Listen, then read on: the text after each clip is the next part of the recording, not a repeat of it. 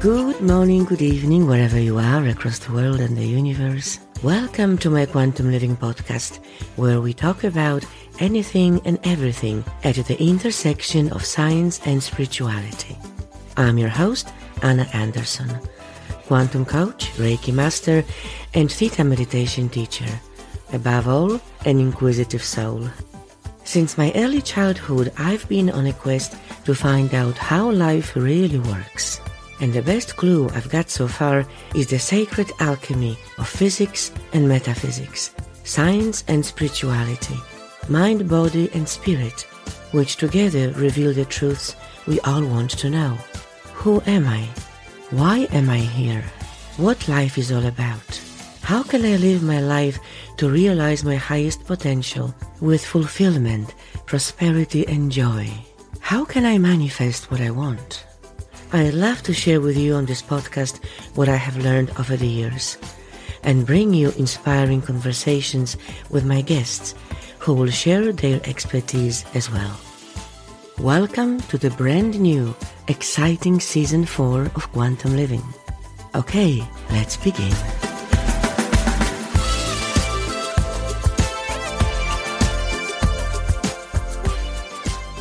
Hello and welcome back to Quantum Living. As you can tell, I continue my exploration of consciousness, the quantum field, bioenergy that carries information, and quantum healing, which are all my favorite topics. If you haven't yet listened to my interview with Dr. Eben Alexander, Is Consciousness All That Is?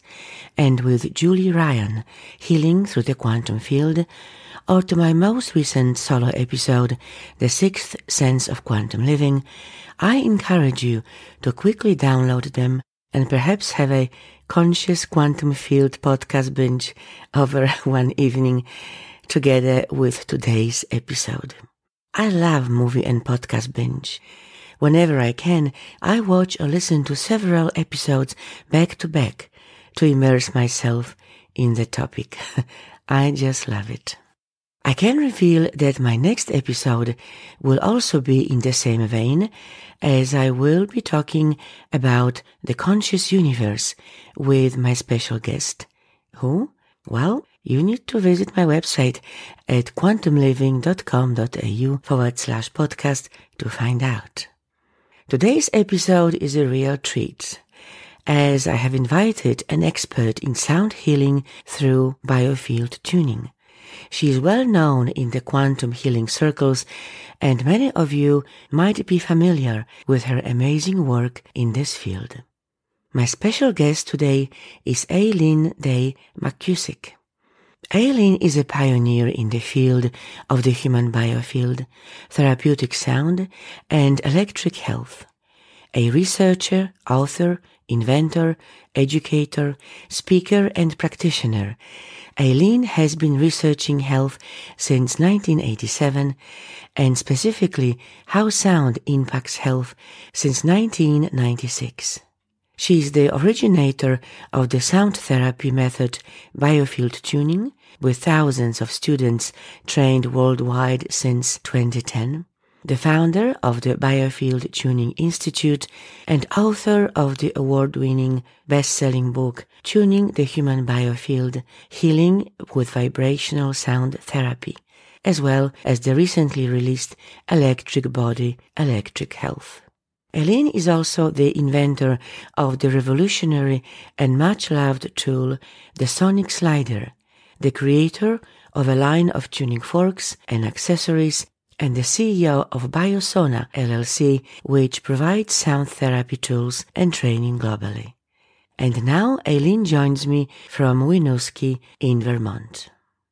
Hello, Eileen. Welcome to Quantum Living. It's a pleasure to have you on my show. Thank you so much for your time. Thank you, Anna. It's a pleasure to be here with you. Beautiful. When we talk about energy healing, it is a fairly common knowledge that we can heal the body by clearing the chakras with Reiki, with Donna Eden's method of energy healing, with acupuncture and acupressure on the meridians, and a number of other alternative therapies.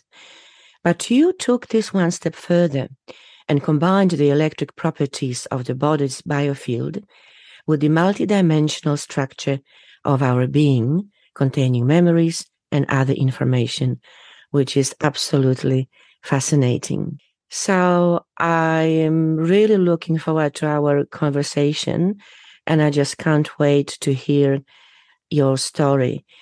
So to kick off our conversation, could you please share with us your journey? How did you get into vibrational healing?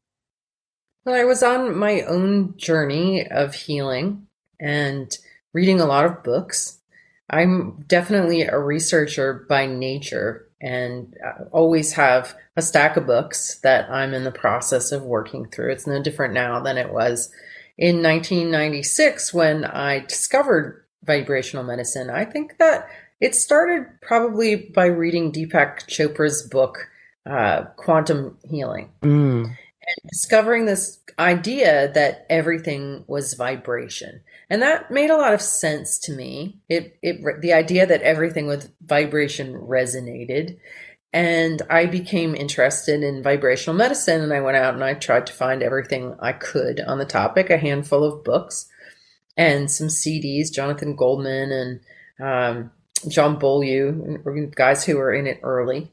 Mm-hmm. And uh, you know, just I really loved the information. And as I got through my stack of books, I got a catalog in the mail, a Gaia catalog that had a set of tuning forks for healing in it. So I was like, oh, look at that, you know, vibrational medicine, sound healing. so I ordered on impulse. And at the time, I had a part time massage therapy practice. I also owned a very busy restaurant. Um, but I was trying to pursue my interest in education in health and wellness concurrently.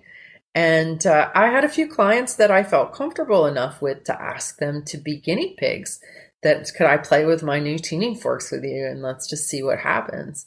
And they came with this very tiny instruction book that said it, you, you use the note of C in the root chakra and the note of D in the sacral chakra. So it's a C major scale it in the seven chakras.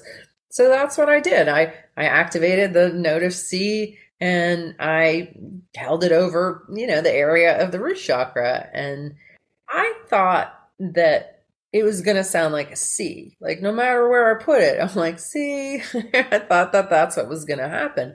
But that's not what happened. What happened was depending on what part of the body I held a fork over, like if I passed it slowly over the body, it would change sometimes very dramatically. In some places, it would go very sharp. In other places, it would sound flat. Some places would sound like they were full of static or noise. Some areas, the sound would get sucked in very quickly. It, you know, no matter, even if I hit it the same, with the same intensity, it was like the body just went and sucked it up and the sound would disappear. Whereas in other places, the sound would get louder like it was, it was did not behave the way I thought it would at all. And early on, when I was sharing these observations with people, they were saying it's room acoustics, it's the Doppler effect. Ah. it's like I understand those ideas, but there's something else going on besides that, right? There's like, so what I know now, which I didn't know then, is that everything in the body is in motion and everything in motion makes waves and waves propagate. And we're all giving off vibes all the time, which we all know. You know, we've all had the experience of getting good vibes off people and bad vibes off people. Like we're vibe sensing and emitting antenna. Mm-hmm. And and so even though the, the what the waves of the body is producing are extremely high frequency, extremely low amplitude. The tuning fork also, we use aluminum tuning forks, which produce a lot of overtones and undertones, and so technically an infinite number of overtones. So the the those waves intersect, and and then that information propagates down through the octaves into the hearing range. So early on, I was working with somebody who had pain in their shoulder.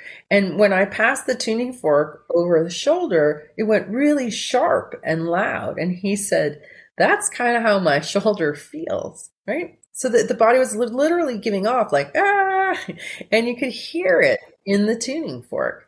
Um, but what was so interesting was that I kept on activating the fork and like bringing it back to that spot. And after a few strikes, it didn't sound so sharp and loud anymore. Like it, it modulated, it regulated, and and it softened. And when he got up off the table, he rotated his shoulder, and he was like, "Oh my god, it doesn't hurt at all anymore." And I was like, "Oh wow. my god, right?"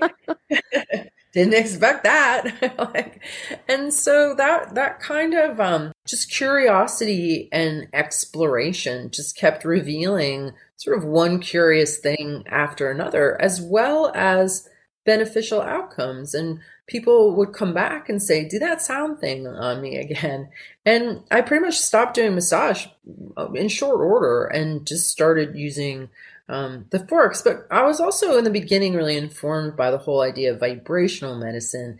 And so I wanted to use music and color as well. So I went out and I got 100 watt light bulbs in every color of the rainbow and a gooseneck lamp and so people would come in, I'd like kind of determine which chakra was the weakest and needed color and light. And so I'd put the lamp on them. And then I had a surround sound stereo with a subwoofer mm. under the table. And I'd play selected musical pieces. And then I'd do the tuning forks on top of it. I mean, I really went whole hog in the beginning. um, but in time, I, you know, I kind of whittled it down to just the forks and discovered uh-huh. that um, I could get a lot of neat things done with them. So, um, so I did them as a hobby for 10 years. And I had no real desire or intention to be a healer, especially like a sound healer. I mean, in 1996 in Connecticut, when I told people I was doing sound healing with tuning forks, I can't even tell you the degree of cynical skepticism and dismissal that I encountered. I mean, it was really painful. and uh, and I just didn't want to be subjected to that, and so I just kind of kept it as a hobby and a curiosity. You know, do one or two a week, you know, for years, just kind of playing around. Um, but then I made a discovery, like an accidental discovery in 2006 that just kind of changed everything um, and and made me sort of come around to committing to, you know, and the climate was changing in 2006. It changed a lot like around 2012. And now, you know, 2022, nobody's mean anymore when they hear about sound healing. They're curious, you know, it's it's a much more yeah. kind environment to be a sound healer in now than it than it was for a long time there. But uh, the discovery that I made in 2006 was prior to that, I'd only been working right over the body. And I, I discovered that sometimes I'd find loud spots. Like if I was sort of scanning, you know, the root chakra, I'd find that the left hip, it's, it just sound really loud over the left hip, really quiet over the center and kind of quiet over the other hip. But there'd be this big loud spot, you know, over that hip. And I discovered that I could use the tuning fork like, like a magnetic stylus. Like that would be a pile of iron filings. And then with the tuning fork, I could do this thing that I call click, drag, and drop, where I kind of like click into the loud spot with the tuning fork and then drag it to the chakra, right? This idea, well, that's an energy center. And like if, if it's loud is an indication of energy, it should be loud over the energy center, not the hip right? So I, I developed this little practice of like scanning the body, finding loud spots, and like dragging them into wow. the center. And people were like, "Wow, I feel more centered." like, like, cool, you know. But it would also like relieve pain. Like, you know, part of that loudness is that if you are, if your energy is imbalanced and you are running more electric energy through your right hip than the midline, that's too much voltage running through the wires. One of the causes of pain is just like overloading the circuitry, right? So if somebody was in pain, like the guy with the shoulder or these hip things, then by adjusting, this is what I know now, oh, which I didn't know then, is that magnetic fields actually guide and inform electric currents. So the body has electric current running through it. We actually have an electrical system that we don't ever learn about. Like nobody knows they have an electrical system, but yet somehow everybody knows they have electricity in their body. and most people are very disconnected from the idea that anything that has electric current in it has a magnetic field around it. Like that's just physics 101, uh-huh. right? Their human body's no different. You know, some people will argue like, "Oh, it's really weak." Yeah. You know, we're like, "Yeah, okay, it's weak." but it's still there. You know, the, the magnetic field is really weak. Yeah, but it's still there. Like it's there. You know, it's your aura, it's your human energy field, it's your biofield, it's your magnetic field, it's your electric current magnetic yeah. field. Like, I don't yes. even understand how people ever got so confused about this and like made to believe that it didn't exist. It's very strange to me because it's so obvious. Yes, absolutely. Get it, you know? I didn't get it for a really long time because I'd never been taught about it. But now I know what I'm doing with the tuning forks is manipulating the magnetic field that uh, when I hold a vibrating tuning fork, it produces a weak electromagnetic charge that does make it like a magnet and it allows me to manipulate and modulate the magnetic field, which then changes the way electricity is running through the body.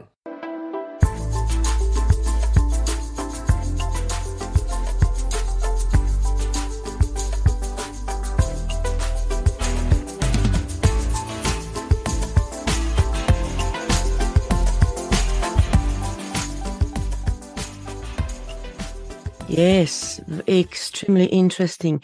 Now, something has occurred to me when you uh, when you were talking about moving with your tuning fork the energy from one part, maybe at the edge of the body, into the center, which then change the the sound or vibration. What has occurred to me is that you are actually recentering or centering the chakras I am aware that many people have their chakras not centered. And in fact, some of the chakras are pushed over to one side or another, which obviously disrupts the proper flow of energy. So as we as you were speaking to that, I just got that image of your tuning fork moving the displaced, if you like, chakra into its proper location to the center. How does it resonate with you, pun intended? that's exactly what we're doing. I mean, that's what's happening. That is absolutely what's happening. And, I, and I've come to see the electrical system in biofield. This is all mind, what we call conscious mind, subconscious mind. It's where all our memories are and, and our, our proclivities. So for example, if somebody has a tendency to overthink, to overdo, to always be busy, to always be out in front of themselves, they're going to pitch the energy of their hip to the right.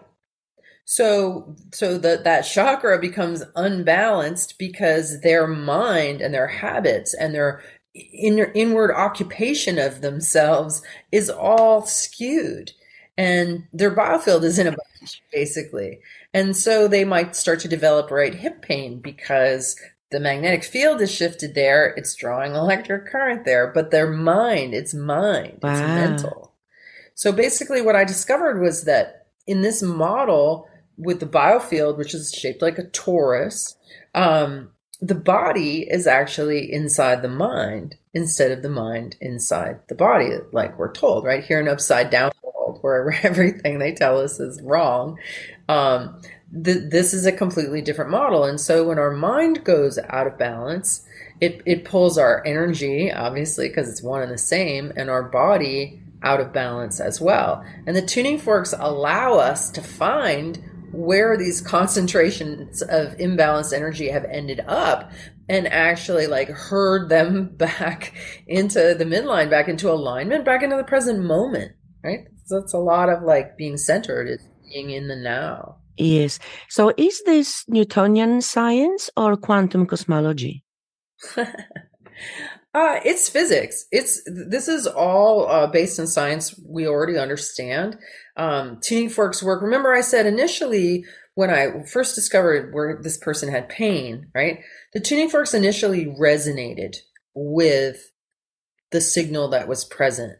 But then they entrained it into a more coherent expression, right? That's resonance and entrainment. Yes. That's how the tuning forks work. That's how we, they're diagnostic in a way because we find areas in the electrical system where the signal is is out of whack or where there's a bunch of resistance in the flow that's how we find it because it'll resonate with that distortion but then the body is a self-tuning instrument so when it hears and feels and senses itself being reflected as out of tune just like when you look in the mirror you haven't seen yourself in a while and your hair is a mess and you have a poppy seed in your teeth, like what do you do? What does everybody do? You immediately go to groom yourself, to put yourself in order, right?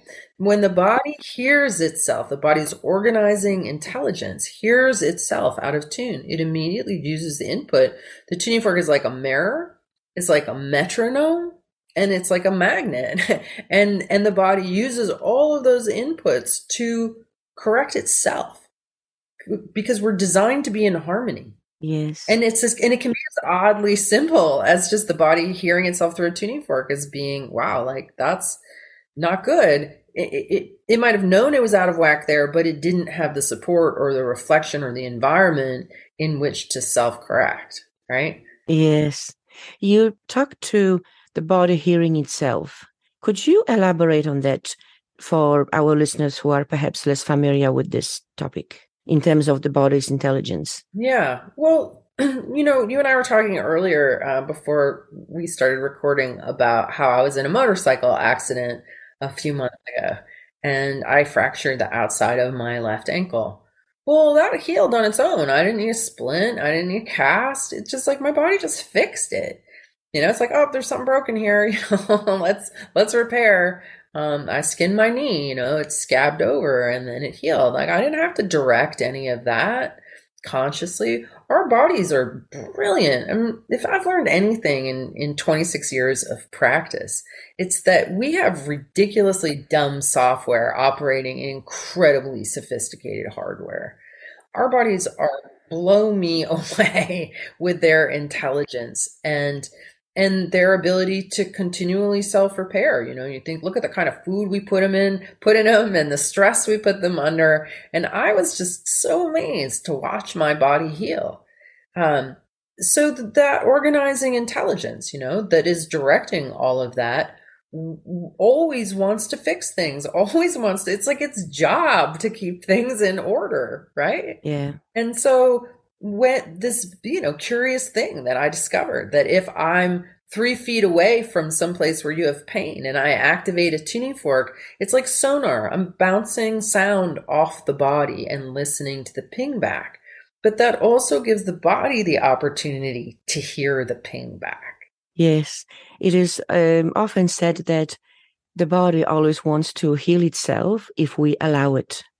So just like with with diet, with, with the lifestyle, if we keep bombarding our body with unhealthy foods and, and, and unhealthy substances and we have unhealthy lifestyle, this makes it so much harder to for the body to come back into the equilibrium, which is exactly what, what you were talking about. Now, I'm curious when you are working with a client or even working on yourself with your tuning forks, are you getting any insights from other than the behavior or the sound of your tuning forks? Are you getting any, if you like, psychic insight from the quantum field as to what to do, which part of the body to go to, etc.? Oh, absolutely. I mean, that's all. That's it. You know, there's nothing else other. Okay. Yeah, I mean, in the beginning, I especially when I well in 2006 what happened was I discovered a loud spot three feet away from someone. Totally by accident. I, I ended up walking away from a table and when I was walking back for whatever reason I activated the fork kind of like six feet away from them and I was walking back towards them with the fork uh, ringing and I hit a loud spot and the fork went through it and it came out the other side and it quieted down and I was like what was that? I went back and I'm like there's a loud spot like you know about this big wow. out here.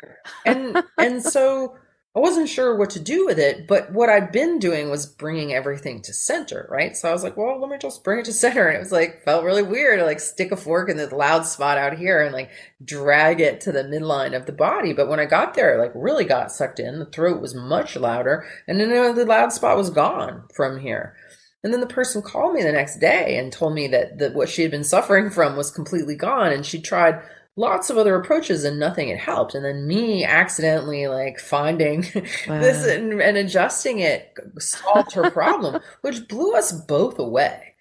And so the next people that came in, I started investigating. Like I started about as far away in the room as I could, and I started combing in and I discovered that there was this whole tonal and textural landscape around the body, like hidden in plain view. There was this whole world um like like a, a tonal landscape and the tuning fork was like an invisible ink decoder and it allowed me to start to observe that there were patterns present that there were that there were tonal patterns that there were textural patterns and i started what i call the biofield anatomy map began to emerge and it took about three or four years of you know working with people um, and and just observing. It was really just pattern observation. But so a number of things about it were kind of strange. So one was in the very beginning when i first started exploring and had no idea what i was exploring i would hit these spots and it was like um i had a, a little what i call a mail slot m-a-i-l slot where my at the atlas bone where the spine joins the skull. C1. Um, and it's like, and it's like little notes would drop in, like the mouth would open, and like a little note would drop in, and it would say something like "sadness, age 14," and I would say to the person, "Something really sad happened when you were 14," and they would be like, "Oh yeah, that's my grandmother died," and da da da, oh. right? And so every wow. time I would hit these strange sounding areas where I'm like listening, I'd get a mail drop and it would say, This is this. And then I would ask the person and they would be, they would absolutely confer it. So where was that information coming from? I don't know. You know, that's why I refer to it as my mail slot because I'm not a guides kind of gal. And I just, you know, there's certain things we just can't know, and I'm okay with not knowing.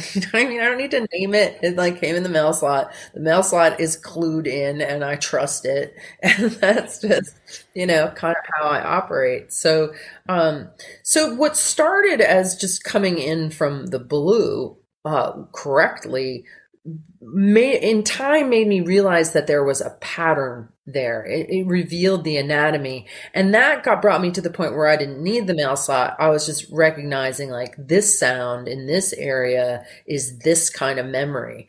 And I learned what I call the language of vibration um, in great detail. So every single emotion we feel produces a different sound in our field here in the fork. Like even sadness, there's all these different iterations of sadness. There's like loneliness or abandonment or grief or keening or wailing. Shades of sadness.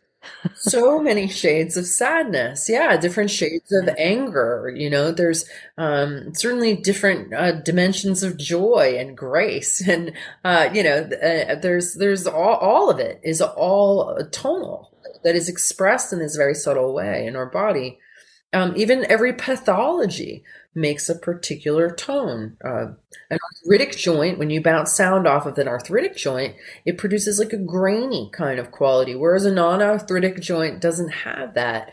Fatty liver has a very different sound than a healthy liver, right? And this is all this is all sonar. This is just like or or even like ultrasound, how ultrasound bounces yeah. waves off stuff and then forms a picture. Um, this is the same thing. This stuff is all present. It's not visible to our eye, but it doesn't mean that it's not there and filled with information. Absolutely. And and so I've been able to like decode the patterning of our minds, find specific memories that still have charge reflect that memory and that in tonal information back to the body and the body goes well i don't need to be all like whoa about that anymore and what will happen is as the body hears itself in that distortion, it relaxes. Mm.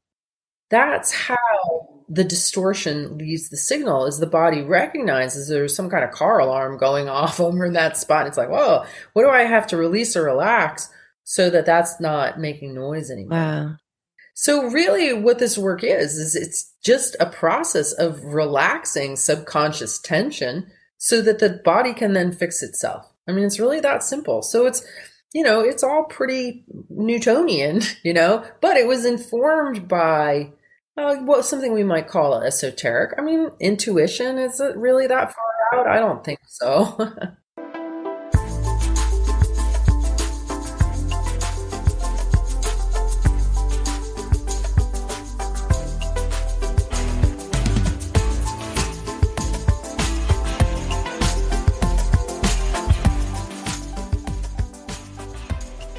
This is a mind blowing, pioneering work It is absolutely mind blowing. And it does make sense because it is scientifically based. We are energy bodies. And so it does make perfect sense. But I am absolutely convinced, maybe you are not, but I, but I, I feel that you are absolutely connecting with the person's energy field, with their unconscious mind. And the insight or the information that you are getting about specific areas of the body or, or specific traumas trapped in the biofield are coming from the from the person's unconscious mind which is where they are originating from or potentially from the quantum field from the universal mind from the universal library. Yeah, I mean, it's all one and the same. I mean, that's what I really discovered is that our own personal Akashic record is one and the same. It's embedded in the ah, universe. Oh, thank you for mentioning Akashic records. Yeah. I mean, when I was, when I started read the field, person's field and be like, oh my God, this is where the memories are. And yet, look, it's here in space. Yes. Right? It's not embedded in the brain. It's here in, it's waves in space. It's part of the larger one field where all the information is. And this is no longer pseudoscience or, you know, psychic woo woo, or as some people might. This is, this is a, a, an absolute intersection of science and spirituality, you know, which, which is the dimension that I, that I am exploring because I just love it. But it makes so much sense and you can't really refute it because that's what's actually happening. And so I feel that one um, important aspect amongst many other important aspects of your work in terms of propagating it and, and teaching it is to take it out of the shadows of pseudoscience to into the light of quantum science, quantum physics, which overlaps with esoteric knowledge because this is just one and the same pretty much. And to encourage people to look into it, to try it, and to use it because if it brings such great um, uh, outcomes and benefits, then why not? And this leads me to my next question. Are the outcomes and benefits of biofield tuning physical, emotional, mental, or even spiritual? And can anything be healed? The outcomes are all all of those things. What what this work does is it gets you to relax. Like this, uh, this is just very, very simple. It's like you're tense because you've had trauma or bad inputs or you've got difficult things going on in your life. It's making you not breathe. It's making you tense up. If you had a lot of trauma as a child, you have a tremendous amount of deep tension in your body. I certainly did from the way that I grew up uh, so much tension. And when you have that kind of restriction, you get inflammation, your body starts to break down because trash isn't getting taken out, nutrients aren't getting in because there's just too much tension. And so by releasing the tension, by helping the body to just go, oh, whatever energy was sequestered in that tension has now gone into flow. So our potential is all tied up in our tension. And the more we, it's like you could, Eckhart Tolle might call mm. your pain body. It's where all your tension is. What's your light body? Oh, once that tension releases yeah. and everything's flowing, that's your light body. So, so if you have pain, you know, physical pain, you, you have too much tension over there, right? If you have mental imbalance, mm. there's, you know, it's usually mental imbalance is usually a consequence of suppressing some kind of emotion. Most of us are sick because we've been raised in an abstinence only environment when it comes to emotions. Like we're we're suffering from an inability and a lack of expression. People don't sing, people don't dance, people do all the things that tribal humans were always like making noise and bouncing around, and we're like scrolling and wondering why we don't feel good, you know? Yeah. So, so mental, emotional, spiritual. I mean, to me, what I've come to see is that our body's electrical system, right? When you're alive, your light is on. When you die, your light goes out. To me, that's your soul. To me, your electrical system and your mm. soul are one and the same. So there's no separating this science and spirituality nonsense. Like, I don't even think we should speak that kind of language. It just continues to speak to this nonsense story that wants to disempower us, that doesn't want us to know that the, the light that powers me is one with all light. You can't separate light like it's all one light and I'm just a drop of it, right? And our strength is in our connection because the more light you bring together, even through the ether or the quantum field, the more power you build. But if you don't know you, if you're told you don't have a soul and you're told, never told you have an electrical system, then you've got this weird science spirituality crazy thing going on that isn't even necessary because it's all answered very simply with your electrical system. And absolutely right. And it makes sense as far as like reincarnation goes, because if all your memories and every experience you have is stored in your electrical system, right? Because everything you see and smell and touch and taste and feel, it's all electrical impulses. Yeah. So it makes sense that it's all stored in your electrical yes. system. And then you take it with you when you go. So that's your karma going with you. or clear it while you are here. Or clear it while you're here and that's so that's definitely something that we do right? So sometimes i might work with somebody who has something that's physical that's progressed that's beyond my wheelhouse to fix mm-hmm. but i can still help them clean their karma clean their soul get into forgiveness forgive themselves get their their their light body in order so that they don't have to carry that karma with them when they go. Yeah. So there's always something that can be healed. Absolutely. So could you explain what happens during a typical biofield tuning session? Maybe pick pick a couple of examples or even a couple of interesting case studies and just take us through the process, if you would.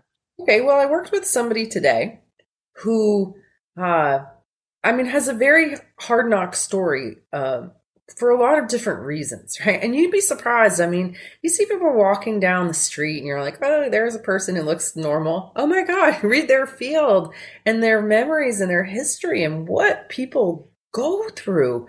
You know, what they've been through just never fails to blow me away. And that that, that, that person can have that hard of a life and still come walk into the office and be pleasant and like seem like a normal human being. We're so resilient. So, um, this particular person was telling me a story about how one of her siblings, her brother, um, had gotten very angry at her and he had been really yelling at her a lot for something that she did and how she was doing her best to be compassionate and to forgive him. And I'm listening with the forks to what's going on. I'm listening to her system, and uh, and I realize that she hates him. That that she hated him when for things he did when they were younger, and she was hating him right then and there. Mm. But here's a really interesting thing we're so uncomfortable with when I start bring up hate, people get so uncomfortable. They're like, "Oh, I don't hate. Like I don't hate anything. I don't hate anybody. Like I'm spiritual. I don't hate. Like hate is like the worst emotion you can feel. Like you can, you know, shame, whatever. No, hate. Hate is the one that makes people the most uncomfortable because all of us, especially ladies, were told growing up, like, hate is a very strong word. Like, don't hate. No, no, no, no, no hating. No hating. Well, you know what? Hate is a mm-hmm. natural response. It's a natural human emotion that comes up when we're powerless, when we're afraid, when, you know, like when we're angry. Like, all of those things coalesce into hate. And it's okay to hate. It's okay to feel any of our emotions because we feel them. That's like part of being human, right? But she had never allowed her, she never given herself permission to feel that feeling. Mm. And so she had internalized it. She had stuffed it all. She was actually so bound up in her right hip and her right leg. She she was suffering with all of this tension in her body. And it was because she was trying so hard to be good and nice and, and spiritual and not indul- like not hate. And you know, and I gave her permission to hate. I'm like, you hate him. Yeah, but here's the thing. Okay, this is what people do. They divide themselves into either or. Well, I'm either spiritual and forgiving, but then if I'm hating him, then I lose that that spiritual forgiveness. And I was like, nonsense. You don't lose that. You are that. Like you, of course you are a big hearted spiritual person who obviously sees beyond and can have compassion, but you're also a human being having a human experience. And he did things, and hate is a valid response. An emotion is a wave, it rises up, it crests. Ideally, it gets expressed, and then it falls away. But she had resisted every wave of hate from ever breaking out of her. Mm. Because of the, because she judged it, right? And people like that, when you won't let yourself hate others, where does it go? It goes into self hatred. It goes into self loathing because that's the only thing that's safe to hate is yourself. Yes. Right? So, so I heard what was going on in her system. I gave her permission to feel it and and and and and she was able to make the connection between the tension in her body and what she'd been suffering with with how much she'd been holding back her true emotions out of this fear that she couldn't be both. I was like you can be both. You can you can be having the wave of emotion inside your expanded self. You can be compassionate and angry at the same time. It's okay. You're not sacrificing one for the other. So what happened? She had this huge release in her hip Wow. In one Yeah. session. in one session One session. So this is interesting. Uh, does the person need to go into the emotion that you have discovered? Do they need to feel it during the session or it doesn't matter? Well, everybody's different, right? So it, it's hard to answer a question like that. Like, if somebody's done a lot of work around a particular emotion or pattern, you know, like I was abandoned, I was abandoned, I was abandoned, I was abandoned, I've been sad, I've been sad. Well, I've done a lot of work and talking around that and I feel pretty healed, right? But I'm going to go in and I'm going to read the record as it was laid down and I'm going to hear all this abandonment. And you're going to say, but I thought I worked through that. I'm going to be like, this is not your adult perspective. This is the track as it was laid down. This is the needle laid down this record of everything that you felt. And that's what I'm reading. So if somebody's done a lot of work and they really have forgiven and they really have let go, the, the record will shift much more easily. But I've come across things like where, uh, you know, how sometimes if somebody grew up with a really bad parent and they like do all the work and all the focus around the bad parent, and then one day they discover that what the good parent was actually also a bad parent, but they didn't realize it, right? so they've like done all this work around this parent, but oh, we're getting into this parent. Like, oh wow, I never even thought about that or that. You know, just as an example. I mean, everybody's parents obviously do the best job they can, but um, so so some some sessions you know one can just be very very dramatic because but it also depends on where the person is ready to go. Do you know what i mean? Like i'm not healing them. I'm just holding up Yeah. a mirror and like listening to what's going on. And because i understand the language i can say this is going on this is going on. But we're watching your body work with the signal. Mm. Right? So you and I don't have to intend anything. If I'm doing a session on you, like mostly I've been doing distance, um, I just activate the fork and listen. And then I give commentary on what I'm noticing, and then I invite you to give commentary on what you're noticing. But, but what's really happening is your organizing intelligence is working with a fork, and that's what's happening, right? We're just letting that happen.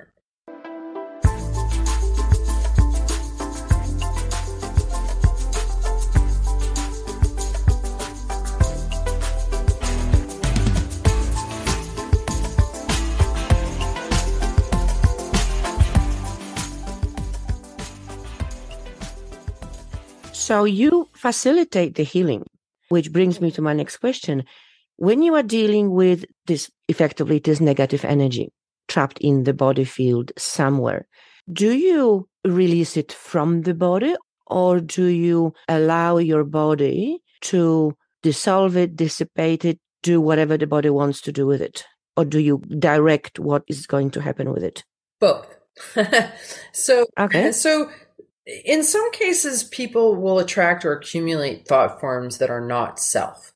Um, you know, Mhm. and it can be, I don't know, I just keep it simple and call it not self. Yeah. And sometimes I can come across something and feels like, oh, this is just not self.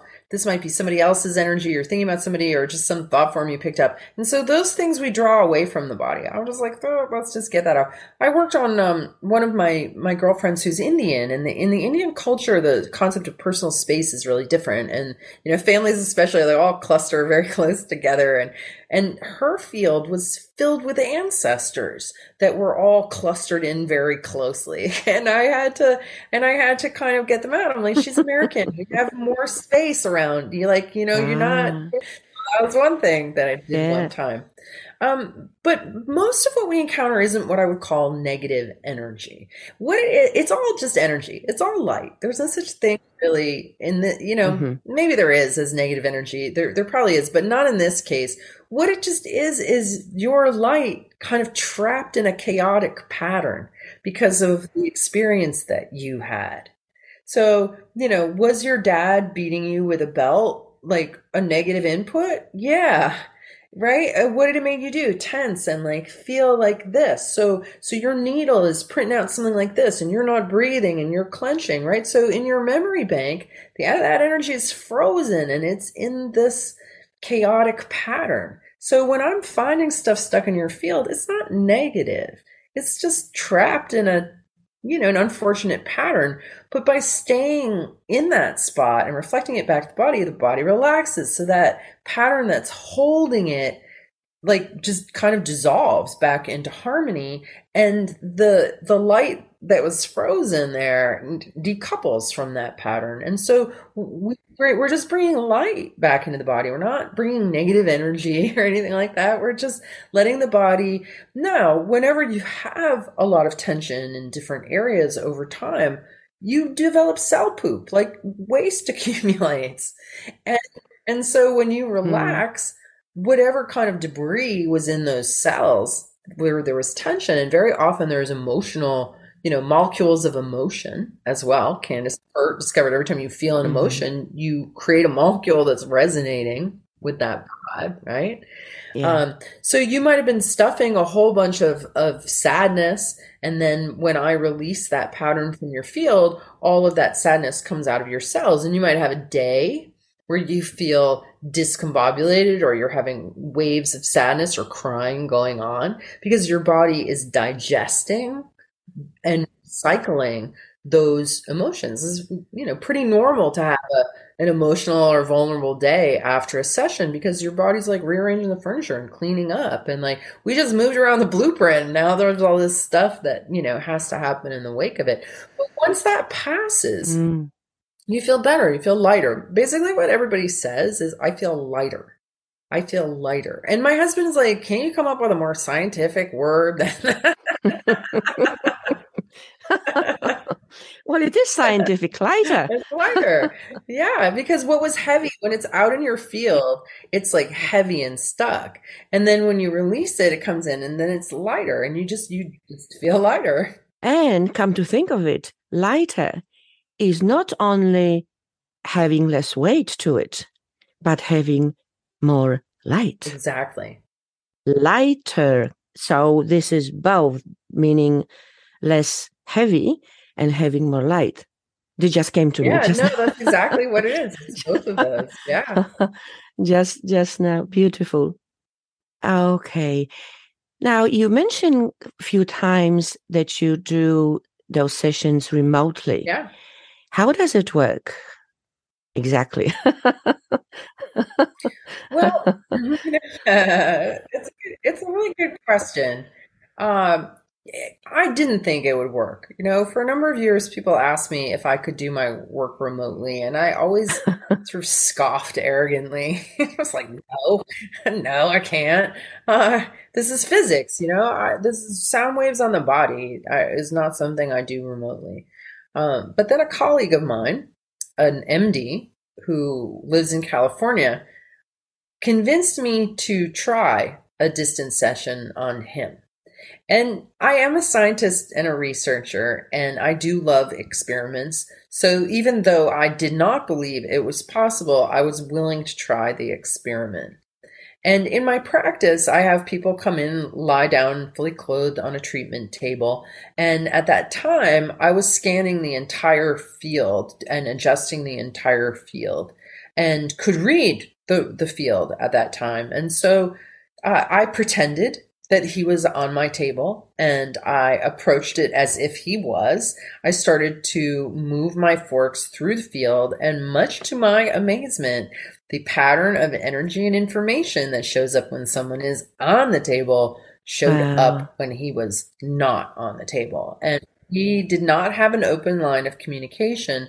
So I took notes. I went through, I scanned and adjusted his whole field and and then we got on the phone and I went through my notes and I told him uh, the age where he moved, the personality of his mother, that he had a head injury when he was five, that he had inflammation in his left shoulder, that his spleen and pancreas weren't working quite right and were off rhythm. you know, like basically all the things, like the ages where like you know everything that I'd be able to tell someone in person, I read and wrote down, and I was kind of amazed. I was like, I can't even believe that I'm doing this, and I'm not even sure that I'm right, but I'm just going to trust my impressions, and and so I read my notes, and he said, Eileen, that is all exactly correct, and he said, and I felt you working on me, and I felt state change, and I measured my blood sugar wow. before and after, and it's different, and I was like, wow, like I had to eat because I've been very kind of adamant that it was impossible you know, so I didn't even believe it was possible going into it. It's not like I was like, oh, I want this to be possible. And I, I was like, this isn't going to work. And so and when it did, like, I was truly uh, astonished and humbled. Um, and then I just started doing more of them. And what it did was it forced me to listen even more deeply into understanding the language of vibration because I didn't have somebody there to correlate like did you move when you were 13 you know? I'm like okay this sounds like a move. This sounds like a heartbreak. This sounds like um, a bad relationship. You know there's there's all these different things that we experience that we put words on but really they're feelings so how do you connect remotely with one specific person do you actually need to visualize the person? Do you need to know their name and date of birth and their location? How do you connect with them? Say, if I were to call you from Melbourne, how would you connect with me? Zoom.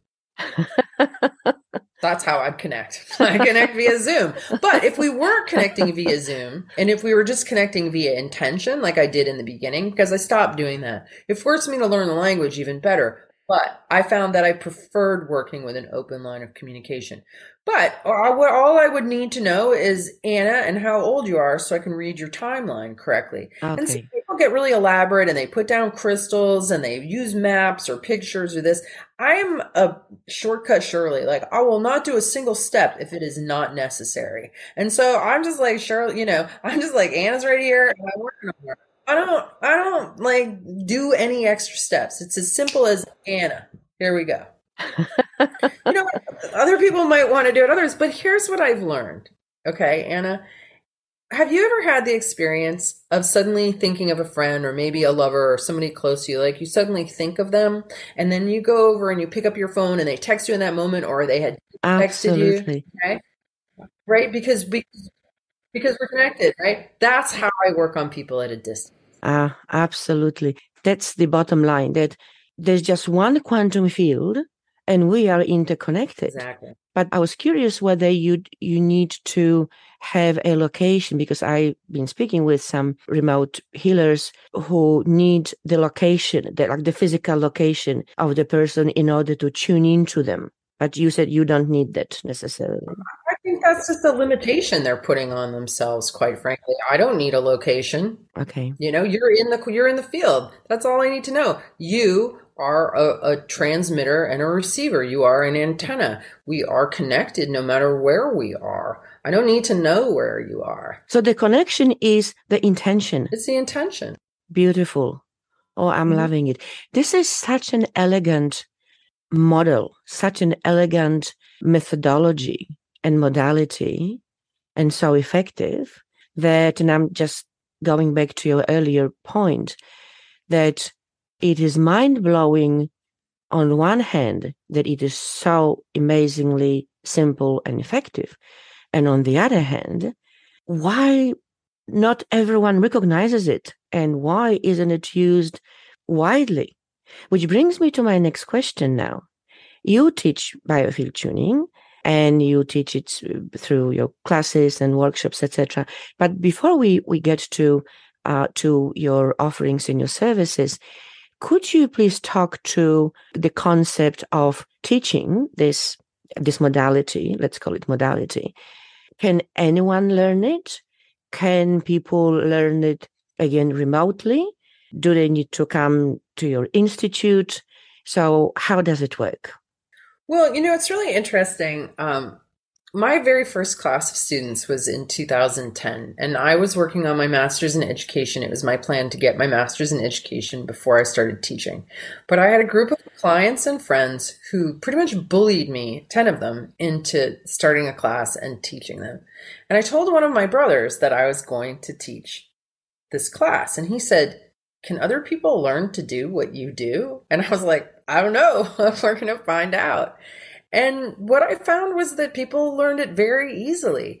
That the, this idea of combing through the field and feeling and sensing when you've hit distortions, that if you go slow enough and you're quiet enough inside and you're just paying attention to your senses and you're not worrying if you can do it or not, that you just feel. You feel when you hit an area that the vibration feels different. You're like, oh, this is more vibrating. I'm like, yeah, okay, then just stay there and just stay there and keep going back there until it's not more vibrating and then move on. Like it's so simple. I'd say we're, you know, you don't have to think of yourself as a healer or anything. You're just a technician. All you're doing is combing through the field, finding the noise and resistance, staying there until it releases, moving to the next spot. Bring everything to the midline, drop it in, and then we do what we call columning, focusing it. So the whole work is just, it's really just moving in a plane towards the body to the midline and then moving from the midline up towards the ceiling. And that's it. You know, people are always like, what do you do to treat this? Or what do you do to treat that? I'm like, you go, whoop, whoop. That's what you do. and obviously, uh, a deeper understanding of the process comes with practice, just like everything else, I, I would say. Yes. Yes, and that's the thing. It's yes, there's a whole language here, but you can take any person, drop them in a foreign country, and they're going to learn the language. Mm. It's the same with this tuning. Anybody almost who, almost almost that's right, almost anybody who who continues to do it and that's all it is. If you keep having the experience of doing it, you keep having the experience of learning. It teaches you. And I think this is what myself and all of the practitioners that I know that the work teaches us all the time. That when you enter into that state of listening, of paying attention, of caring, insight drops in, understanding drops in, ahas drop in, seeing, knowing, being able to, to hear and reflect, to be present with people because we get into people's stuff. Like you can't hide from the forks. You know, you can't, you can't, the forks are going to find it and they're going to mm-hmm. reveal just how bad it was. And I'm going to listen to that with you. And you don't need to say a word for me to understand your suffering. So you get witnessed in this very deep and pure way that that I get to be there with whatever your pain was. When I find that with a fork and I'm resonating with it and we kind of ascertain what it is, I I'm seeing you. I'm hearing you. Right? And, and people always say this is so validating. Mm. This is so validating. I feel so seen. I feel so heard. I feel so understood, right? And then what's so cool the best part of it all is is that once the noise and the resistance dies down and the pure true tone that's underneath gets amplified, it's beautiful. Like I've yet to come across a soul that wasn't just so beautiful. You know, like our childlike nature is so sunshiny, right? I mean, the vast majority of little kids, they're just full of light, full of God, full of play and curiosity. And life takes that out of us and all those little bits of spark get lost in the path mm. along the way but we didn't really lose them they're still in the field and so so much of what i do is inner child rescuing honestly like let's go find that four-year-old and like reintegrate her back into the scene and she's frozen back in time in terror because of her environment you know we do leave pieces of ourselves behind. But the beauty is, is that we can go and pick them up and bring them back. And you know, it is like a soul retrieval, but it's more like combing through your memory banks and literally finding the the energy, the literal energy that is stuck in that literal memory and liberate.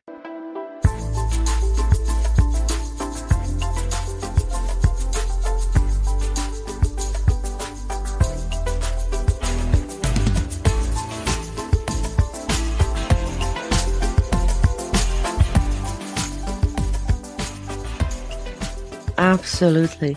Speaking of teaching and learning, I would like to clarify my comment that almost everyone can learn a language when you drop them in a foreign country. And my qualification is everyone who wants to. Okay. Because if someone says, Oh, you know, I don't care, can't be bothered, whatever, obviously. so there needs to be, uh, you know, again, an intention that yes, I want to learn the language or I want to learn this, you know, ABC, whatever there is. And I'm prepared to, to put into the required time and effort in order to achieve what I want. You've been teaching students for what now, about 22 years from memory of your bio? Uh, 12, 2010. Okay. For the past 12 years. So I assume that you keep in touch with your students once they have finished the program and they and they went on with their own practice based on their feedback.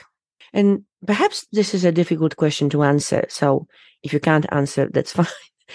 but to what level of the skill of the mastery would you say the majority of them would come up to. So, for example, if you are the benchmark of 100%, to what level do your students come? 60, 70, 80, 90, 100 on average? On average. Hmm. You know what you're making me yeah, you know what you're making me think of this one time, and this was probably like 2013 when I was teaching an early class, and uh, and I had I was premenstrual. I was tired. I just taught them this wonderful method that this what I call a sonic meridian flush, and everybody ended the class and they all looked and felt fabulous and were in great shape. And I was just like, I went home and I said to my husband, I'm teaching them everything I know, and it's going to add to everything they know, and they're going to be smarter than me. And my husband said to me, Isn't the student supposed to surpass the teacher? Mm. And I said, Yes, but it hurts.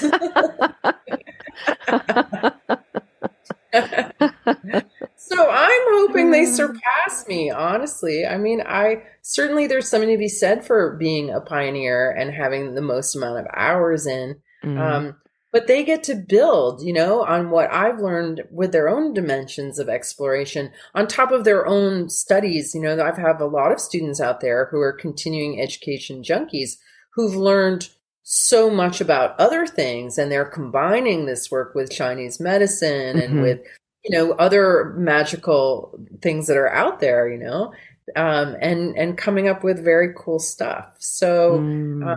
uh, you know, and, and my longtime students, when I get worked on by them, mm-hmm. like the, I have a group of 11 teachers, it's like being worked on by myself. I mean, I don't feel like I'm at a level superior to them. I mean, I might be a quicker study sometimes or I know things, but in their ability to hear and see and reflect and be present and understand, people come up to speed you know, surprisingly quickly because you learn in every single session you do. Like every single session you learn. I'm still learning. I'm still learning. Mm.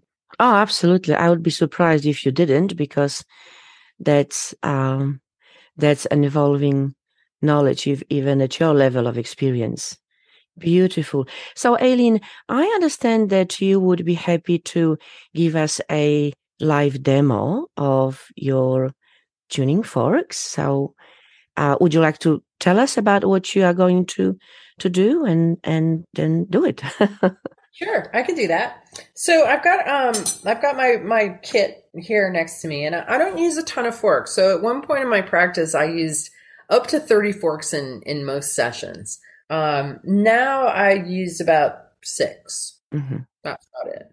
um, I really discovered that less is more, and that you know, with sound healing, uh, it's one of those fields that's really easy to get carried away and buy 10 million instruments. But I'll tell you, for, for somebody on the receiving end, uh, when I'm receiving a sound healing session, if somebody keeps switching forks or switching instruments like with rapid succession, it's not helpful.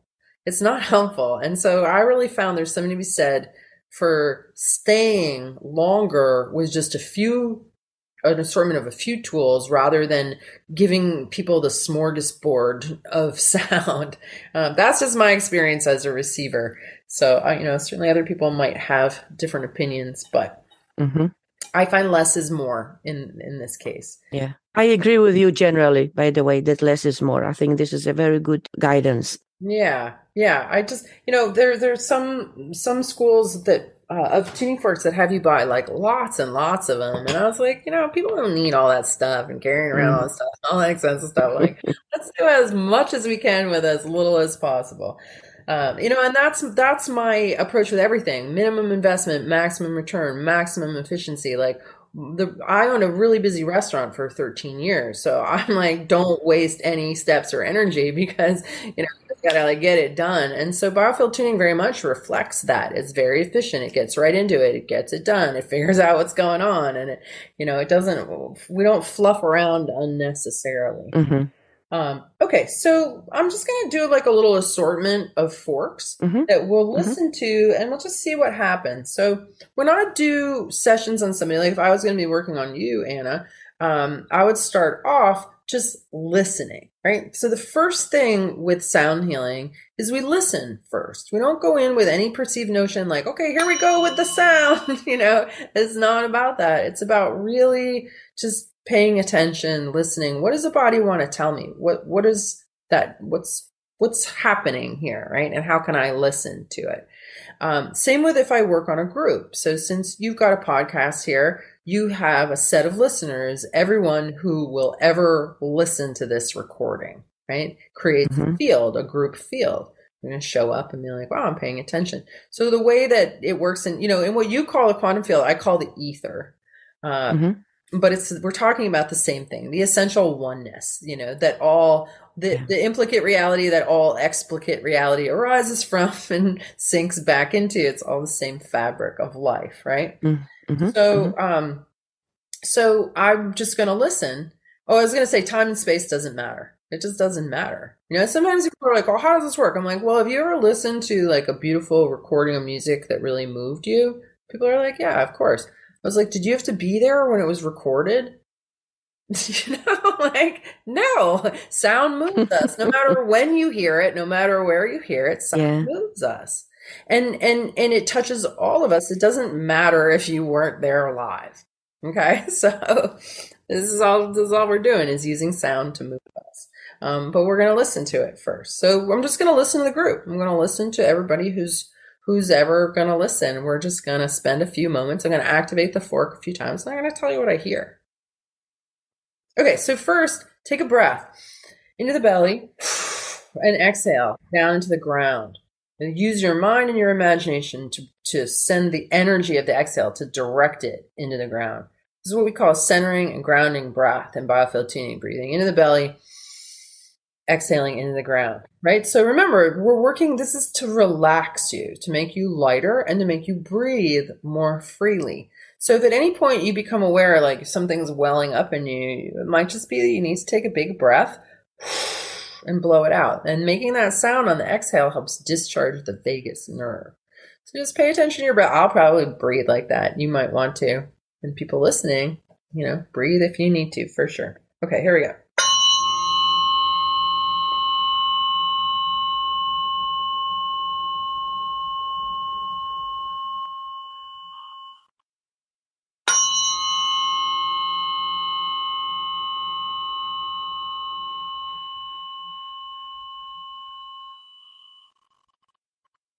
Okay, so what I hear, uh, first sound is usually kind of like a handshake. Second sound is gets kind of more into it. What I hear in that second tone is tension, like across the head, uh, in the jaw, just kind of like overload, even device overload, like EMF overload, kind of creating tension behind the eyes in the jaw. So, you know, that's something that I'm noticing. So, um, but what the sound does is it goes into where that tension is and it starts to open up space. So, you know, whether you feel it, feel that tension like where I described it or somewhere else in the shoulders, you know, and Oh my God, I just felt it. what?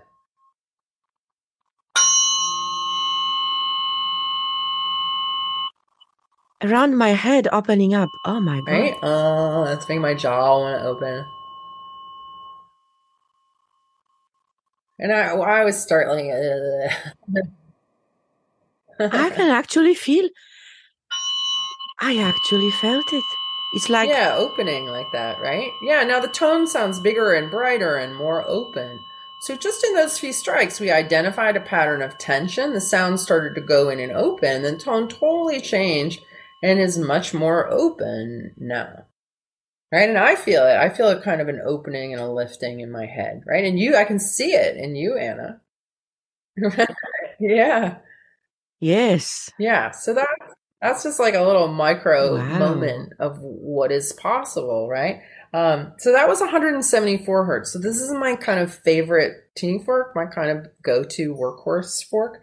Um, this next fork I'm going to use, and we'll just do the same thing again. We'll just listen, see kind of what shows up, see what happens in the in the wake of identifying it. Just before you do that, what do you strike it with? Because we don't have a video, so What I'm using as an activator is a hockey puck, uh, specifically a Canadian hockey puck, Viceroy hockey puck. They're the best um, because they've got a lot of rubber in them. Less expensive, like uh, Czechoslovakian pucks have plastic in them. So it's very important to have a good Canadian hockey puck to activate your tuning forks against. Um, so this next fork is 144 hertz, and this is one that I most recently created because I found when COVID hit, and in the years, you know, in the last couple years, that the ether became thick with fear, with um, with medicines, and uh, and my um, the forks that I was using like weren't quite cutting it on everybody. I was like, I need a bigger gun than the 174 and I created the 144 and it is the gun that I was hoping for thankfully. It- but it makes a lot of weird sounds. So it might sound jarring or unpleasant to listeners um, but it will it will probably harmonize. So uh, let's just listen in and see what we notice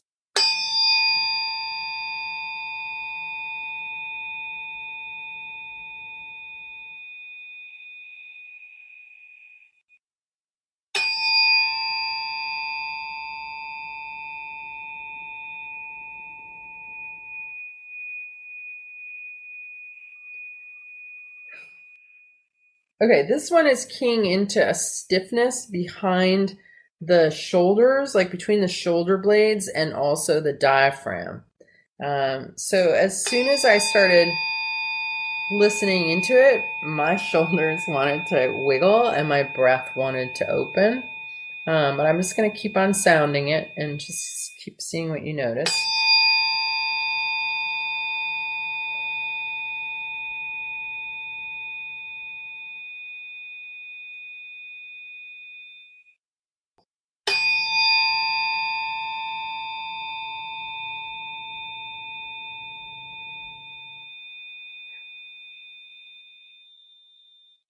Um, I'm also hearing like kvetching or moaning or complaining.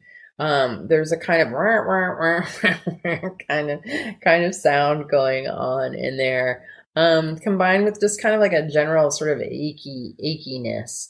Um, and and a, and a slightly dull oh and heat i had heat releasing as well so that sort of bitching and moaning and you know but being hot and discontented. It was all kind of showing up in that.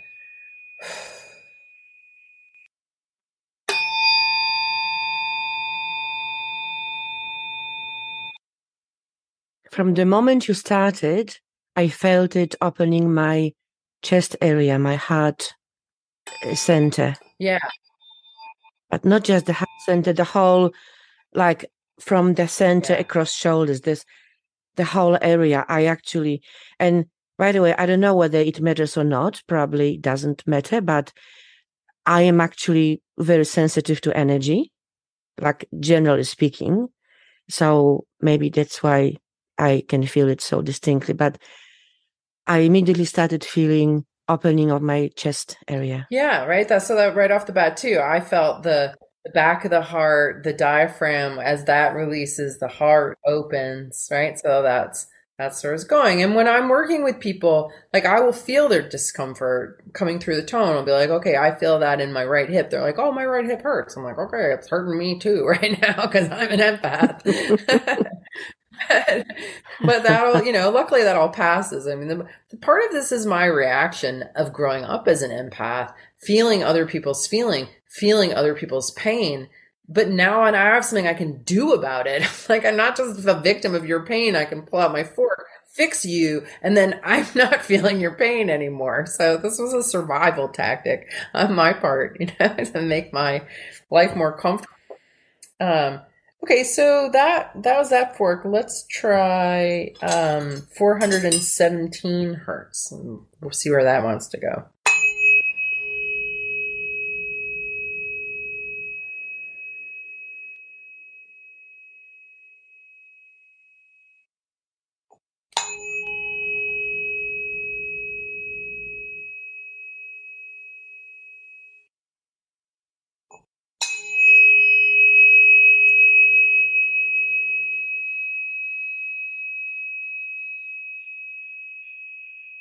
You feeling that one, Anna?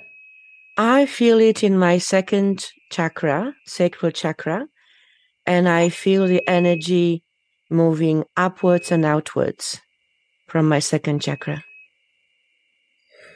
Oh, and now it's it is now moving through my whole body. Wow. Yeah, coming up into the head, right? Brightening up the eyes.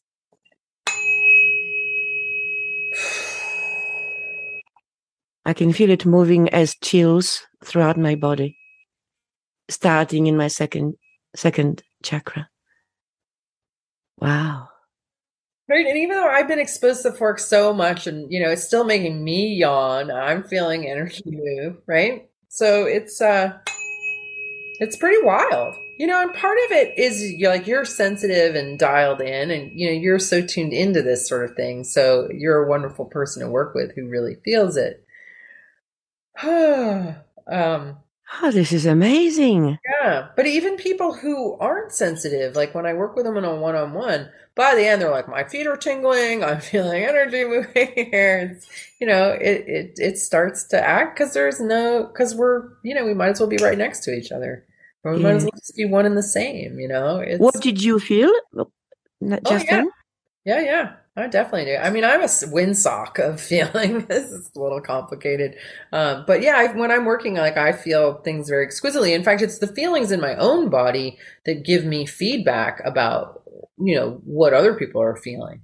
I'm just using my own body as like a a reflection or a mirror. I'm like, oh yeah, that's in the throat now, and they're like, oh yeah, really. so I just feel it. Okay, so I got another one more fork we'll use, um, and this is a brighter, prettier sound. This is a 528 hertz. So we'll just do a few with these, with this one, and see what we notice.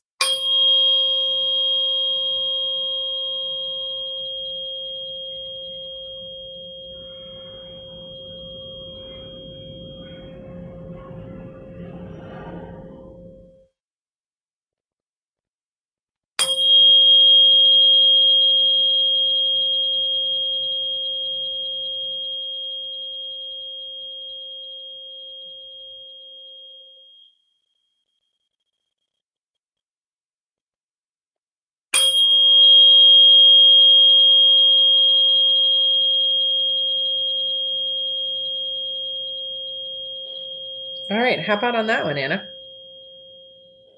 This one is very powerful.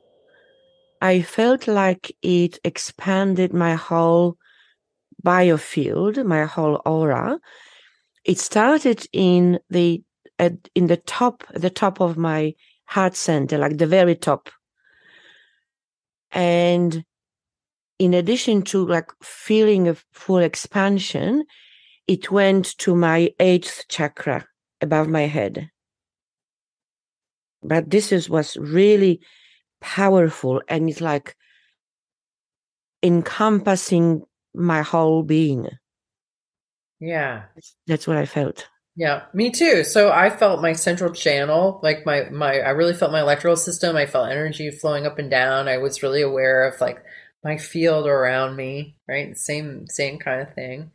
Um, that one, yeah, I really feel like helps really connect us to source. You know, I think a lot of the work that I do, the recordings that I have, the work that I do with people, people often say to me, "Your work reconnected me to source." I felt like I lost connection, and now I feel connected again. That's what I felt. It went to my eighth chakra, you know, above above my head, above yeah. my crown chakra. Wow. Yeah. You know, and it's so important. Like to me, like I couldn't I couldn't imagine not feeling connected to source. Like I wake up every morning and I check in like I, the, yeah. the source of my health, happiness, joy, gifts, everything is source, is light. My light loves to connect to the source of all light and rest in that companionship and love. And this work, how it's all about getting you more connected to your own light and your light plugged into source.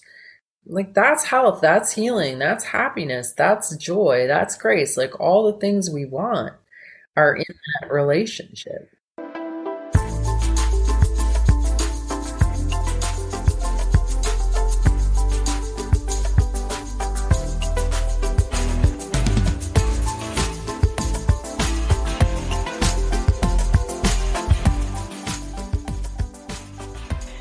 Oh, thank you. Thank you so much. That was beautiful experience. And for our listeners, I just would like to say I did not pretend.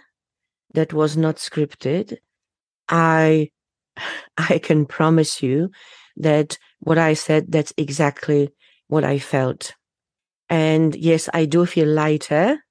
I do feel more relaxed. I mean, I'm still I'm still focused on on what I'm doing, but I most definitely felt the energy flow through my body, as I always feel whenever there is energy flow, maybe because I'm really sensitive to it. But that wasn't scripted. I can assure you that I actually, I actually seriously felt it.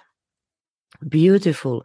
Thank you so much, Eileen. Now, would you like to tell us more about your services, your workshops, your programs, and your two books. And obviously, I will include all the links to all your online presence, to, to the books and everything else in the show notes. So people will be able to, to contact you. But could you please talk to your work? What are your offerings in terms of both healing sessions and teaching, etc.? Uh, well, I only just recently restarted seeing clients again. I uh, I stopped in 2017 because I was too busy. I had created a line of tuning forks. I had a little store selling my books. Uh, I was teaching classes all over the country. Um, I was answering every email. I was like doing doing it mm-hmm. all myself. Um, and so I stopped seeing clients. But what I did start doing was making recorded sessions. And so I actually have created a very large library of recordings of biofield tuning sessions. So just like we just did that, and you listen the fork and you're feeling energy move. These recordings, and there there's all kinds of ones for different kinds of symptoms and organs and you know just relationships like there's a lot to choose from there and they're pretty modestly priced there's also a handful of free ones, so you can check those out first. And those are all at the biofieldtuningstore.com. Um, so you can check out all those recordings. I have a whole bunch of video instruction, all kinds of different video instructions. Uh, okay. The videos that are there. Uh, a five week course called Tune Yourself into Health, where I teach you how to work on yourself, how to do biofield tuning on yourself. Uh, it explains the biofield anatomy. It explains all the forks and how you use them. So you know if you would just want to dive in and be your own therapist you know for the Wow. cost of a few sessions you can learn how to do it yourself. So um Okay. right? And that's not for you to do it on other people in charge. Like that's just self-education. So there's a number of different kind of self-education videos. Um, but we also have a training program. We have a certificate program in biofield tuning it's all virtual. Uh, again i didn't just like i didn't think it was possible to do a session virtually i didn't think it was possible to teach virtually either. Um, but my amazing team figured it out and we have an exceptionally wonderful group of teachers and a very well put together online program that really supports people with one-on-one instruction. Like we have one you have plenty of like one-on-one breakout time with an instructor. So we want to really make sure that you're learning it right um, and we you know we post classes regularly. They do fill up and sell out pretty quickly because there's a lot of people you know people experience this work and they just love it. And they're like oh my god it's like you said it's so elegant. It's so simple. Like i want to learn how to do it. Um, and so we do have a big demand for our classes. Let's see what else? We have. We have practitioners all over the world, so you can go and find a practitioner. Um, you can certainly get one remote, but you can get them in person as well if you find someone nearby. Do you do you do healing, uh, remote healing? Do as I do? Yeah. Um, well, oh, I guess I was going to say that I just started seeing clients again a few months okay, ago. yeah. Mhm. But I do, I do have a really limited number of slots. but I, I am doing sessions again. So if somebody's Mhm. like, I really want to see Eileen, you can contact uh, Dawn at biofieldtuning.com. She's my assistant. Mhm. Um, and then I've written two books, uh, Tuning the Human Biofield and Electric Body, Electric Health. And they're both on Audible. Um, okay. and yeah, so easy. and on Amazon, Uh, um, Yeah, on on Amazon, Amazon. yeah. yeah. And, uh, you know, Tuning the Human Biofield has been out since 2014, but it is really, it's a bestseller. Like it just keeps, it's, it's always just selling lots of copies. Um, which I'm kind of amazed about. You know, when I wrote that book based on my master's thesis back in 2013, and I was like, who's going to want to read a silly little book about tuning forks? But we've sold tens and tens of thousands of copies of them. I don't know exactly how many, but a lot. And it's in its second printing, and um, you know, it's it's got a lot of surprising information in it because what I found doing this work was that in order to frame the context of the practice and how it worked, I had to tell a completely different cosmological story. I had to introduce my readers to two additional states of matter beyond what we learn about. We learn about solid, liquid, and gas, or at least that's all I did. But there's two more. There's plasma and ether, right? We learn about entropy and gravity, but there's also levity and syntropy. Like there's two more forces of nature that we don't learn about. And all of these things, the ether, the plasma, the syntropy, and the levity are all part of this practice. So, so there's like a lot of, of bonus information you might not expect when you start to take a deep dive into this mm. work. So, what would you say is, broadly speaking, the key difference between your two books, like in terms of the, the focus? Well, hmm. Um, the first book is kind of like a broad overview. It's about sound. It's about um, cosmology. They, like I introduced the whole plasma cosmology, and I teach you in just one chapter all the steps you need to actually pick up like a 174 fork and comb it through somebody's field.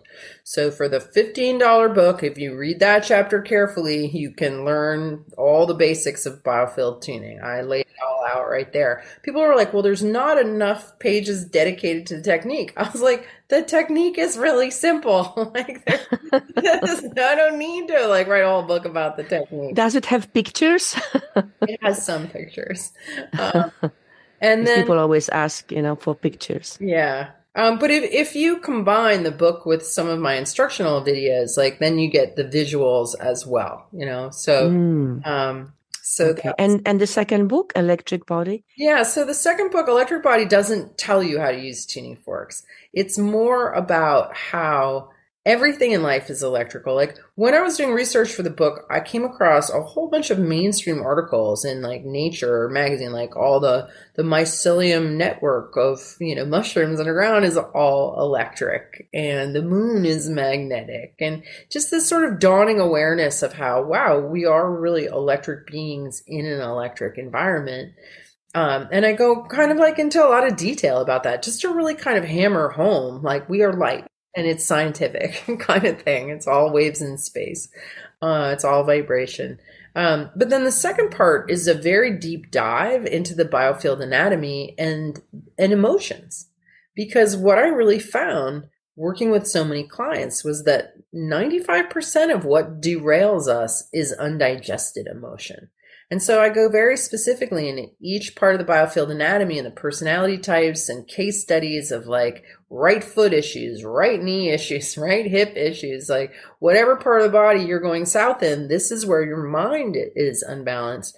And so, you know, people see themselves obviously in these stories and in this, and it's really valuable information for people who who are body workers who work you know who work with people to help them rehab uh, to understand like you know why does your left shoulder keep bothering you even though the mri or an x-ray show there's nothing wrong oh because you're you know because your husband died two years ago and you've been accumulating heavy sadness ever since like this is a sort of thing that we would call psychosomatic pain but it's not it's like in the electrical system and it's related to states of mind mm-hmm. and tension as a consequence yeah. right so Okay, beautiful.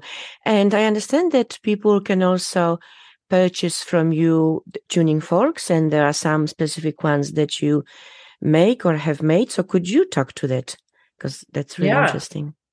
Yeah, so I've created my own line of tuning forks. Um, I, I use several, the 174, 417, and 528 are from uh, a solfeggio set that was created by somebody else but I have them created in my own special metal alloy. Actually, I ended up, because biofield tuning, we spend so much time in dissonance and distortion. What was happening was that ordinary tuning forks were breaking down. They were, they were too rigid and just like guitar strings wear out, when these forks were held in a lot of distortion, they started to lose their structural integrity.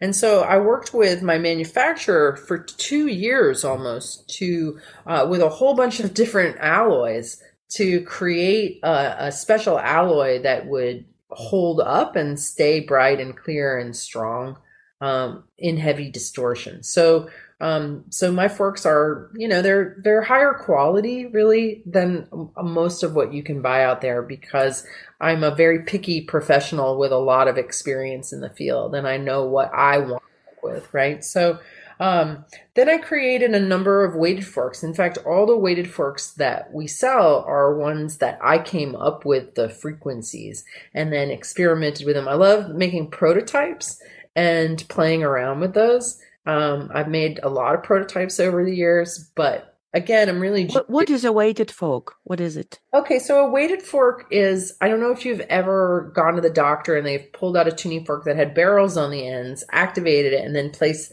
like the handle on you. Can you feel that? Can you feel that? Um, a weighted fork is is a instrument that's designed for the vibration to come out the stem or the handle. So if a if a doctor wants to see if you have neuropathy, for example, or like how far down or up your neuropathy goes, they'll activate a weighted tuning fork, put the handle on the body, and then you feel or don't feel that vibration.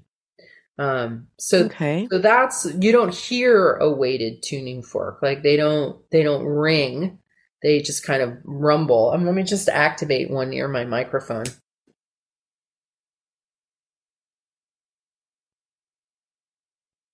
Ever so slightly. Yeah, exactly. So it's not, it isn't really tiny hum, but no, not yeah, a tiny hum. Exactly. That's what it is. Yeah. But if I placed it on you, you would feel a strong vibration. Whereas if I, when I activate an unweighted fork and I place the handle on you, you hardly feel the vibration at all because all of the action is going into the sound. Ah, that's the difference. Yeah, that's the difference. Right. Mm-hmm. Okay. Yeah. So, in your remote sessions, do you use regular fork or weighted fork? Well, most of them I use the fork that you can hear. There are some, like there's one Okay. called the spine, where I actually use the weighted fork on the spine. Like I actually ha- I have a um not a crash test dummy, but a medical skeleton. Crash dummy is good. Maybe I need a crash test dummy. Um, I have a medical skeleton that I sometimes use you might revive it. yeah, right. Uh, um, as a stand-in, if I'm working on specific bones or something, and so I Mhm. will put the weighted forks on the fake skeleton. And I'm like, okay, now I'm working on this vertebrae, and it's weird. I mean, it's so weird, but people claim that they feel it and that They feel yeah, that it makes a difference. You know, when I first started doing the groups, like I did a handful for free, uh, and I qu- queried everyone. I'm like, "Are you sure you feel it? Are you sure you're noticing something?" Like, I don't want. What a weird thing to do! Like distance group tuning fork sessions. like, for, I would never do such a thing personally. Exactly. Other people did and told me that it worked. So I was like, "Well, it beats seeing tw- 30 people a week," you know. So well, if if it works, it works. yeah. Beautiful. Well, Eileen, we could be talking for probably whole whole day. There is so much to talk about, and and this is all such amazing, amazing information. And I am just in awe. It is it is mind blowing. But the time is catching up with us. So could you please give us a final message? What would you like to leave our audience with to perhaps either as a summary of this conversation or, or a key message that you would like to leave our audience with? Hmm. Well, what I've really observed and what I'm always in awe and amazement around is how extraordinary and amazing and wonderful humans really are. And how much we've been diminished through shame, through guilt, through judgment, through punishment, through bad education, through bad programming, uh, to make ourselves so much smaller and un, you know, there's a whole lot of unworthiness going on out there. And what I've really discovered is that this feeling of unworthiness of not being good enough you know it's at the root of of every issue i work on anybody with. It's like somehow they've decided that they're not good enough and they block god. They block life from from coming in because most people have consciously or subconsciously swallowed the guilty sinner from birth story you know, if you want to make somebody feel powerless, make them feel guilty. And that is what has been done to us as humans. We're, we're actually very powerful, very beautiful, very amazing. Every single person is gifted. And when I have the privilege of seeing into someone's soul and saying to them, wow, you know, you are this and you are amazing. Look at, look at you. Everybody always says to me, I knew that. I knew that. We we know, we know our own greatness and our potential. Every single person has glimpsed into their own greatness, but you're too ashamed or too small or too unworthy or too guilty or too riddled with bad programming to actually step into it and own it. And and I just want to invite you to believe in yourself and to believe in that vision. It's not too grandiose, it's not ego, it's truth and and working with sound is just is one way. You know there's other ways out there uh, to start to bring that part of you to the fore to to bring in your light and bring your light out into the world and shine and share the gifts that you have. Um, so so yeah believe in yourself and believe in those gifts and believe in your own ability to to externalize them into your true potential. Wow. Thank you. What a beautiful beautiful message from I can tell from your higher self and just pearls of wisdom and inspiration. Well, Eileen, thank you so very much for your time, for your beautiful presence, and for sharing with us your amazing, amazing work and knowledge and insight. It's been such a pleasure. And I, uh, I will include all the links in the show notes and I encourage everyone interested in this topic or even, even out of curiosity to find out more about it to visit your website and, and peruse it and get all the information. And if you can to try it and see the results. Thank you so much, Eileen. Thank you, Anna. It was my pleasure as well. Thank you. That's all for today, folks. I hope you enjoyed this episode, and if you really loved it, please post a review on Apple Podcasts or Spotify to encourage others to listen to it. For the show notes and other podcast info, please go to my website at quantumliving.com.au forward slash podcast. And if you'd like to dive deeper into quantum living and explore how you could work with me, please contact me and I'd be delighted to help and support you on your quantum journey. I am your host, Anna Anderson. I look forward to connecting with you in the next episode of Quantum Living. Until then, keep your vibrations high and be well.